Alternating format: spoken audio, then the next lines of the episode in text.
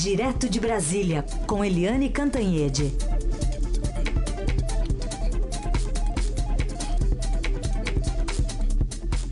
Oi, Eliane, bom dia. Bom dia, Raíssen, Carolina, ouvintes. Bom dia, Eliane. Agora, duro é acordar no dia seguinte de um debate, né? Olha... Sabe que hoje eu é, tocou o despertador, eu voltei um pouquinho pra cama. mas aí você fica morrendo de medo de dormir de novo e dá aquele pulão, né? É. Assim, paf. Você acorda até com o coração palpitando. Mas não teve pesadelo com nenhum deles, deles não, né? Olha, dormi muito ah, bem. Que bom, pelo menos isso. é, mas é que daí, o problema é que dali a gente vai ter que encontrar um candidato para votar em é, outubro, né? Talvez esse seja a maior preocupação. Vamos começar falando então do ex-governador aqui de São Paulo, Geraldo Alckmin, que foi o mais requisitado, né? O primeiro a esgotar a sua cota de perguntas dos adversários e dos jornalistas. O que isso quer dizer, hein, Eliane? Olha, você registrou bem, você captou bem, Carolina, porque foi a primeira coisa que me chamou a atenção, foi isso, porque a gente ficava lá vendo o, os, os debates, eles explicitam né, as estratégias dos candidatos. E quando você vê que o Alckmin foi o mais requisitado, o Alckmin era o alvo deles e também dos entrevistadores, aí a gente pensa assim, e eles estão achando que o, alvo, que o Alckmin vai crescer. Né, que o Alckmin que é o perigo. Então a Marina, por exemplo, é, focou no Alckmin, o, o Ciro Gomes focou no Alckmin. É, é, ficou muito claro ali o Alckmin numa centralidade dentro do debate. E ele, ao contrário dos outros, ele não provocava ninguém. Quando era a vez dele fazer a pergunta, ele ia para Marina e usava a Marina Silva como uma escada para falar o que ele queria. Em vez dele fazer uma pergunta é, malvada, é, uma pegadinha para Marina, ele falava assim: Pois é, Marina, o que, que você acha da educação brasileira? Aí ele vinha e falava a proposta dele para a educação brasileira.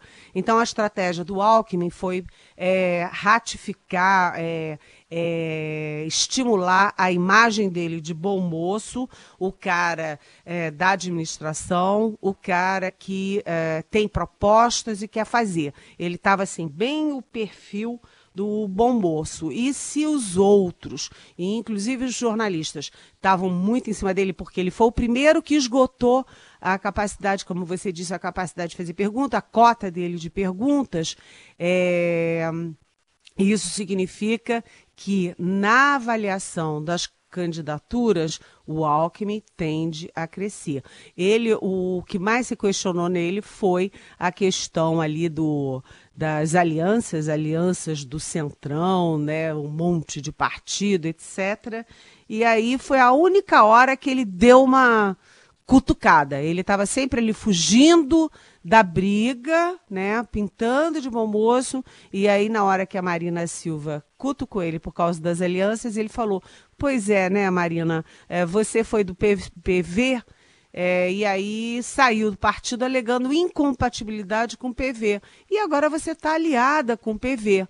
E aí ele dá, aí ele voltou a ser o bom moço e disse: Pois é, e você está certa, porque é, política é aliança mesmo. Então acho que o Alckmin é, ele marcou uma presença bastante afirmativa, bastante positiva no debate. Uhum. Aliás, já que você citou, vamos ouvir esse trechinho em que a, a cutucada. Quero uh, dizer à candidata Marina de que nós temos no Brasil um quadro pluripartidário, multipartidário. Todo mundo sabe disso. São 35 partidos, 25 partidos com representação na Câmara Federal. Nós construímos uma aliança com partidos do centro para aprovar rapidamente, no comecinho do ano, as reformas que a população precisa.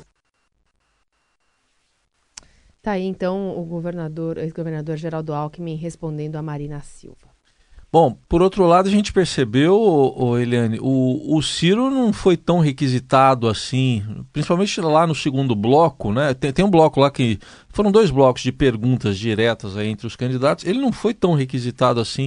O que, que isso pode significar? É isso. Assim como o Alckmin foi muito requisitado, é, o, o Ciro Gomes foi muito pouco requisitado. É, isso passa a sensação de que as pessoas não estão dando bola, as campanhas não estão dando bola para o Ciro de um lado é isso, né? Aquela história assim, ah, não vou ficar é, confrontando com quem não tem chance. Depois que o Ciro perdeu aí todas as, as opções de aliança na candidatura dele, ele perdeu a esquerda toda, perdeu é, principalmente o PT, porque o PT disse não desde o primeiro minuto. Depois ele tentou o DEM e também o DEM também disse não e foi com Alckmin. É, e por fim ele apostou todas as fichas no PSB, mas o, o Lula da, da cadeia lá em Curitiba deu a ordem de comando pro, pro fazerem qualquer coisa para o PSB ficar neutro e não ir com o, o, Ciro Gomes. Então, primeiro isso. E segundo é que o mais beligerante deles é o Ciro Gomes. Então, acho que os candidatos também têm um pouco de receio de confrontar com o Ciro Gomes e transformar o debate numa, numa guerra, né? Então, o, o Ciro Gomes, ele teve um bloco que ele simplesmente ele sumiu, desapareceu, evaporou, e isso quer dizer muita coisa. Primeiro, o medo da beligerância, uh, e segundo também aí a, a a questão, ah, não vou ficar batendo boca com quem não tem chance. É. é. bom, também havia expectativa de que Bolsonaro ficasse na Berlinda, porque é o líder nas pesquisas, uma questão estratégica aí, mas acabou batendo boca mesmo, foi com bolos, né? É, isso é que foi interessante, porque debate é sempre apimentado, tem sempre bate-boca, e, e a expectativa, evidentemente, é que ficasse em cima do Bolsonaro. Por quê? Porque o Bolsonaro é o líder das pesquisas, como você falou, mas e além disso, ele também é, uh, vamos dizer assim, polêmico, né? Essas ideias dele sobre mulher, sobre é, o agora o vice dele falando da indolência do índio, né? Essas coisas todas. Ele fala coisas muito, vamos dizer assim, peculiares. Eu estou sendo diplomática, então a gente imaginava que o Bolsonaro fosse meio polarizar o debate e isso não aconteceu. O debate, mesmo ali mais acalorado do debate o tempo inteiro, foi entre bolos é, do do PSOL, não é? Do PSOL e o Bolsonaro do PSL. E aí, lá pelas tantas, o Bolsonaro disse: Ah, eu não vim aqui para ficar batendo boca é, com você. Mas aconteceu isso deles baterem boca, sim. A polaridade né, da esquerda e da direita. É, o, o Boulos falando aí das é, das coisas que o, que o, Bolsonaro, que o Bolsonaro fala e tal, e o Bolsonaro é, respondendo sempre que o Boulos é aquele que invade propriedade né? Ah, isso aí, invadir propriedade. E o Boulos, inclusive, tentou fazer uma coisa que os outros não tentaram. Ele pegou um caso específico da funcionária do Bolsonaro, é, que é paga pelo, pelo dinheiro público e trabalha, ela e o marido trabalham em uma, numa propriedade particular do, do Bolsonaro, ou seja, é a Câmara em Brasília que paga e os dois trabalham no Rio de Janeiro, numa casa do, do Bolsonaro. Além disso, o Boulos lembrou a questão do apartamento funcional. O Bolsonaro tem um apartamento e é, recebe é, dinheiro é, é, pelo apartamento por, enfim, por moradia, né? Então, é, o Boulos ficou atacando essas, vamos dizer assim, esses pecadilhos. Uhum. O auxílio moradia, né? O auxílio, o auxílio moradia. moradia. Ele tem auxílio moradia. Exatamente. Obrigada, Raíssa. Ele tem o auxílio moradia, apesar de ter apartamento. Aí o Bolsonaro diz assim: ah, mas eu estou resolvendo isso. Eu vou vender o meu apartamento é, é. para não perder essa porcaria desse auxílio moradia. Exato. Mas, enfim, é, foi curioso isso. E aí eu vou dar uma opinião, não só uma avaliação, mas uh, uma análise, mas uma opinião, que é o seguinte: eu acho. É, todo mundo fica perguntando: o que, que esse bolo está fazendo aí? Que só tem 1%. Eu acho interessante ter o Boulos no debate, porque ele é aquele candidato que todo mundo sabe que tem chances próximo de zero, mas ele traz aí uma visão de esquerda, inclusive, vamos dizer assim, um tanto irresponsável, porque não tem ideias de macroeconomia, de gestão de emprego, de mas tem um discurso que é bom, que anima o debate e também é, chama atenção para as questões comezinhas, diárias da população. Ele falou lá só o registro 50 tons de Temer, né, num é. determinado momento. Né? As matizes, né? É, e, e uh, nesses confrontos tem até, chama atenção aqui, o, o Estadão hoje publica um infográfico que aí tem mais ou menos essas conexões entre, especialmente, Bolsonaro e Boulos, né? Tem uma, uma linha que é muito mais grossa em relação às outras interações que os candidatos tiveram ontem lá nesse debate. Então, o, o mais agressivo foi o Boulos, que abriu o debate contra o, o Bolsonaro, que tem oito menções. A Marina com o Alckmin tem mais três. E um franco atirador que é o Daciolo, segundo aqui o, o Infográficos, com duas menções, mas ele bateu em todo mundo e foi incisivo ao cobrar Ciro sobre o foro de, de São Paulo. Bom, vamos registrar aqui, porque está virando meme, né? Tem vários memes sobre esse candidato, que é o cabo Daciolo, que estava lá no debate também. Vamos ouvir só um momento dele para você comentar na sequência, Eliane. O senhor pode falar aqui para a população brasileira, para a nação brasileira, sobre o plano Ursal? o senhor tem para dizer? O plano URSAL, União da República Socialista Latino-Americana. Tem algo a dizer para a nação brasileira? Meu estimado cabo, eu tive muito prazer de conhecê-lo hoje e, pelo visto, o amigo também não me conhece. Eu não sei o que é isso, não fui fundador do Fórum de São Paulo e acho que está respondido. Ursal, né? É isso? Ursal? Ursal, né, Helene? Ursal. É um ursal. Eu acho o seguinte, todo candidato à presidência, todo político, né, tem que fazer aí um cursinho para aprender a falar e tal. É... E é importante isso, mas o, o, o cabo da Ciolo devia fazer um cursinho de português, porque ele não acerta um S. Caramba! Ele falava as pautas. E eu dizia, gente, cadê o S? E aí o S foi o grande ausente da, da fala do Daciolo, mas em compensação ele falou de Deus o tempo inteiro, tudo era Deus. E aí eu fico olhando, se o Boulos tem um, um discurso que, claro, é um discurso que não é um discurso de presidente, não é um discurso de quem vai resolver os problemas do país, mas tem um discurso que aí é uma provocação.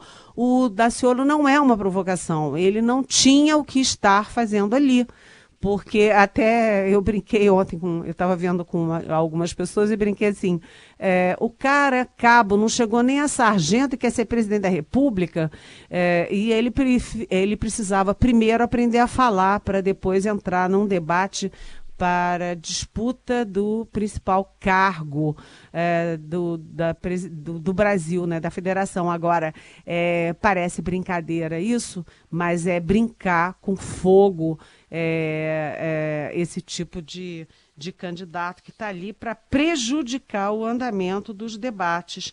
Do outro lado, o Henrique Meirelles fez o contrário, né? O Henrique Meirelles e o Álvaro Dias, que ficam ali meio mornos, né? O Meirelles foi um. Ele. Ele ficou insistindo o tempo inteiro que ele foi presidente do Banco Central, que ele fez tudo certo na economia, que depois ele entrou no governo Temer para tentar salvar a economia e tal, mas ele ficava insistindo que ele foi do presidente do Banco Central e que todos os outros eram, eram. Ele falava do desconhecimento dos outros. Ele falou isso em relação a todo mundo que, que enfim, que ele dirigiu pergunta ou a quem ele dirigiu perguntas, porque ele queria marcar que ninguém sabe nada, só ele sabe tudo. Mas a gente sabe que não funciona bem assim, né, gente? É. Bom, 9 e 18, a gente continua falando dos assuntos mais importantes do dia e vamos continuar na política, né? Dia após aí um, um debate eleitoral, tem muito assunto para falar. O candidato a vice na chapa petista e apontado como provável substituto em caso de impedimento da candidatura do ex-presidente Lula, o ex-prefeito de São Paulo, Fernando Haddad, escolheu o tucano, o tucano Geraldo Alckmin como principal alvo de suas críticas durante o debate paralelo promovido pelo PT nas redes sociais como alternativa à ausência do representante do partido no primeiro debate entre os presidenciáveis. Sempre que tinha oportunidade, Haddad li tentava ligar a imagem de Alckmin ao governo do presidente Michel Temer, cuja impopularidade é recorde. Ele disse que, como Alckmin diz que vai melhorar a saúde se ele participa do governo Temer e seu partido é da base que sustenta o governo, por exemplo. É, não sei se você concorda, Eliane, mas é, acho que aconteceu o que os petistas temiam, porque no final das contas o Lula acabou sendo esquecido nesse debate também, né? Se, tirando uma outra citação. Olha, é, ele foi esquecido no debate, foi esquecido aqui no nosso debate, né? Porque você reparou que a gente esqueceu, eu, né? Aí eu assumo minha culpa, esqueceu de citar que o Lula não estava. Tem ausências que são gritantes, né? Que são grandes presenças pela ausência. O Lula não foi. O Lula foi uma ausência pela ausência mesmo. E o Fernando Haddad também. Ninguém é, se referiu ao PT, ninguém se referiu ao Lula, ninguém se referiu ao Haddad. No máximo, houve ali algumas referências ao desastre do governo Dilma Rousseff. Né? O, o Henrique Meirelles dizendo: olha, aquele governo passado ali eu não fiz parte dele, não, hein? É um desconhecimento seu. Me tira dessa, porque eu não fui daquele governo da Dilma, não mas ninguém falou do Lula, ninguém falou do Fernando Haddad, e nós aqui hoje de manhã tínhamos esquecido de falar isso, e você, ainda bem que você lembrou. Agora, é, debates paralelos de monólogo, hum, eu não sei qual é o efeito que isso possa ter, né, com, é, comparado com um debate entre os presidenciáveis na televisão. E, além disso, o seguinte: do ponto de vista de estratégia, é, eles estão reforçando o, o PT, o Haddad, é, reforçaram aquilo que a gente falou no início, de que o alvo é o Alckmin, ou seja, eles estão reconhecendo que o Alckmin é forte, porque ninguém vai ficar. Imagina se o Haddad fosse ontem ficar batendo boca com o Álvaro Dias, ou com o Boulos, ou com enfim, com quem não tem chance, ou com o Meirelles. Se eles foram para cima do Alckmin, é porque eles têm pesquisas internas mostrando que o perigo para eles é o Alckmin. Muito bem. Atualizando também outras notícias do dia, já já perguntas aqui para Eliane Cantanhede. Tem operação da Polícia Federal em andamento no Rio de Janeiro, é da Força Tarefa da Lava Jato, que prendeu agora há pouco João Paulo Júlio de Pinho Lopes, ligado à corretora Carioca Ad Valor Distribuidora de Títulos e Valores Mobiliários. E essa investigação é baseada na delação premiada de Luiz Carlos Veloso, ex-subsecretário de Transportes do Estado do Rio de Janeiro ele teve o acordo de delação homologado pelo ministro Dias Toffoli do Supremo Tribunal Federal no ano passado. Essa operação de hoje cumpre mandados expedidos pelo juiz da Sétima Vara Federal Criminal do Rio, Marcelo Bretas. Bom, e perguntas de ouvintes que vão chegando aqui à nossa caixa de mensagens pelo WhatsApp, pelo Facebook. Tem uma, aliás, que acabou de chegar, Eliane, falando sobre ainda o debate, por que, que os nossos candidatos gostam de ficar se exibindo, de responder questões importantes para o país e não trazem respostas claras sobre assuntos importantes para o rumo do Brasil? O Roberto Donizete de Mauá que faz essa, essa, essa pontuação. E no final das contas é isso, né? Muita gente ligou ao rádio de manhã, mandou mensagem pra gente falando assim, mas afinal, é, e aí, hein, o debate? Que propostas e tal? E, e acho que as pessoas não tiveram essa resposta, pelo menos por enquanto, né? Oi, Roberto. Bom dia, bem-vindo. Pois é, uh, as pessoas, nós, telespectadores, vamos assistir os debates na expectativa de que vamos ter respostas e propostas para as nossas agonias aqui brasileiras na economia, no dia a dia, na saúde, na educação. Mas os candidatos vão para o debate pensando qual é a pegadinha que eles vão é, usar contra os seus adversários qual é o ponto fraco do, do adversário, quem é que está mais forte, quem é que me ameaça. Então, eles têm toda uma estratégia, enquanto nós não queremos estratégia, nós queremos propostas para sair do buraco. Você tem razão. Aí eu acho que é só você lembrar o debate e ver quem discutiu propostas e saídas e quem ficou só na pegadinha. Pergunta aqui da ouvinte Heloísa. O ministro Lewandowski sempre combateu a Operação Lava Jato. Agora quer receber dinheiro devolvido por causa da mesma operação. É a relação ali que ele fez entre o aumento para os juízes e o dinheiro devolvido para Lava Jato, pela Lava Jato. A Heloísa está dizendo, Helena, que é difícil entender essa lógica. Oi, Heloísa. é tão, tão, tão difícil entender essa lógica que ficou é, ridículo, né? A reação a essa fala do ministro Ricardo Lewandowski, que foi ridícula. Ontem você teve em Curitiba uma solenidade com é, procuradores, com é, delegados da Polícia Federal, é, pessoal da Receita Federal, pessoal da Justiça, entregando simbolicamente para o presidente da Petrobras, o Ivan Monteiro, é, 1 bilhão e 34 milhões de reais de devolução da, da roubalheira, né, da corrupção para ele. Então é um, um, momento assim, olha, tá vendo, gente? Não dá mais em pizza, não. Tem um monte de gente presa da iniciativa privada, um monte de gente presa de partido e tal, e o dinheiro está voltando. Aí o Lewandowski, para defender o indefensável, que é um aumento de 16,38% para os é, juízes, para os ministros do Supremo, que vai ter um efeito cascata horroroso em todo o serviço público, ele diz: olha, se a gente devolve, ou seja, em vez de devolver para a Petrobras, ele quer que devolva para o bolso dos juízes. Foi uma frase lamentável. E, aliás, eu aproveito, sabe, Luísa, para informar que hoje o Conselho Superior do Ministério Público é, vai decidir também se inclui ou não esses é, 16,38% de aumento também para os é, procuradores. Quer apostar? Se eles vão ou se eles não vão incluir. Vamos apostar, Heloísa. É. E aí, esse é um exemplo prático do efeito cascata que a gente sempre fala aqui, né? Exatamente é. isso. Exatamente esse. Bom, é, ainda nesse contexto, tem outras manifestações, por exemplo, da, do Ricardo, falando sobre o executivo que não funciona, o legislativo uma vergonha, o judiciário nas mãos é, desse trio de ouro, ele que lamenta, diz que vamos fugir para onde. O Renildo também fala como funciona esse aumento dos salários dos ministros, eles decidem e fica por isso mesmo, eles já são supremos, né? Também com esse tom de indignação, falando para aumentar, por exemplo, salário de professor e policial. E também tem pergunta de ouvinte que trata mais ou menos desse assunto em áudio. Bom dia, pessoal. Aqui é Madalena Bernardes. Eu tenho uma pergunta para Eliane, que é sobre esse momento que a gente está vivendo na economia, em paralelo a toda a ação da Lava Jato todos esses casos que já têm sido revelados e todas essas prisões, por que, que esse dinheiro não volta logo? Por que, que ele não é redistribuído nos gaps que se abriram com, essa, com esse roubo todo? Muito obrigada, viu? Bom dia a todos. Adoram Eldorado. Oi, Madalena.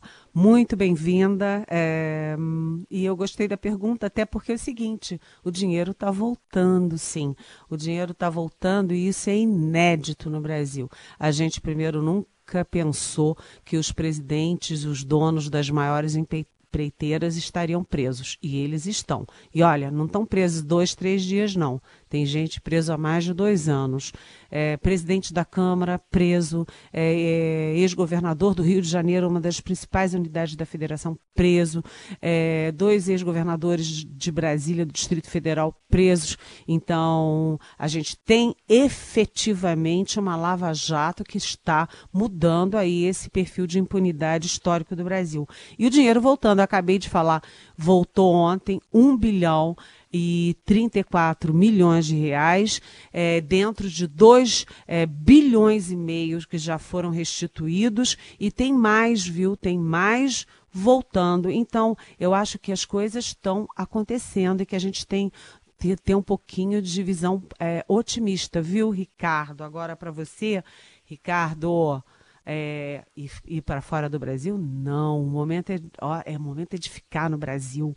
Né? O Brasil está se definindo, o Brasil está se discutindo, o Brasil está se. O Brasil é transparente, você está vendo o que está acontecendo no judiciário, no legislativo, no executivo. Está na hora de escolher os candidatos. O Brasil está vivendo um grande momento. E você já vê a Lava Jato acontecendo ali na Argentina, começa a pipocar no México. Então, eu acho que o Brasil está dando um exemplo ao mundo de como é possível combater a impunidade e como é possível mudar. Nós estamos vivendo um grande momento, gente. Não é num momento ruim, não. Ruim é quando essas coisas todas aconteciam este momento em que essas coisas aparecem, o dinheiro começa a voltar e os caras vão presos, é um grande momento. Vamos ser otimistas?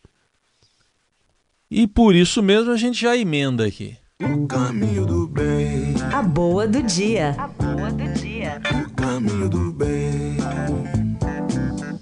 Bom, a boa é a devolução aí desse valor. É, esse relator da Eliane já é boa, né? Um bilhão de reais devolvidos.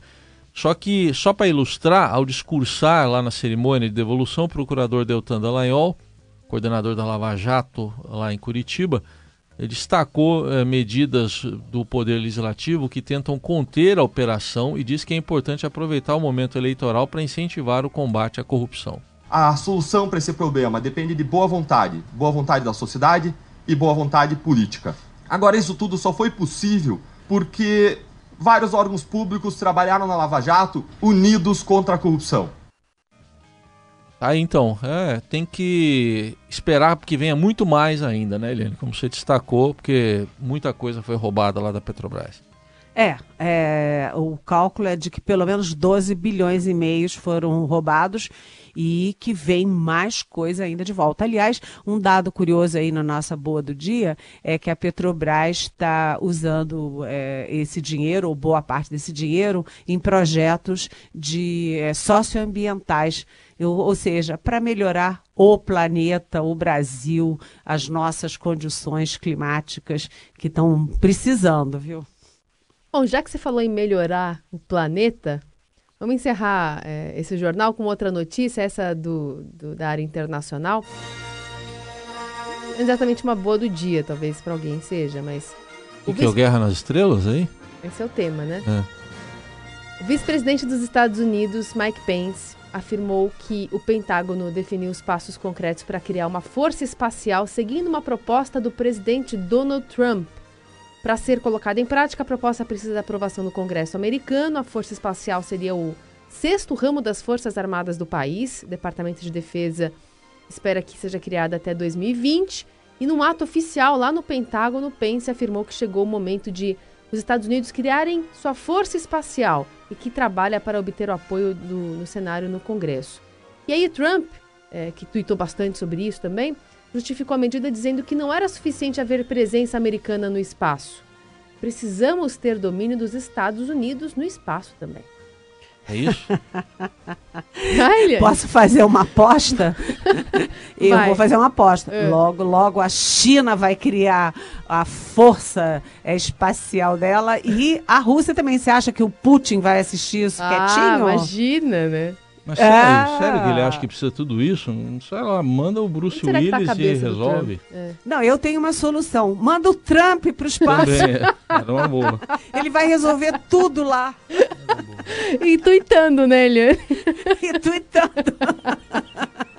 Tem que criar Wi-Fi lá no espaço. Exato, exatamente. Muito bem. Eliane, um ótimo fim de semana para você. Voltamos a nos falar na segunda-feira. Tchau. Beijão, tchau.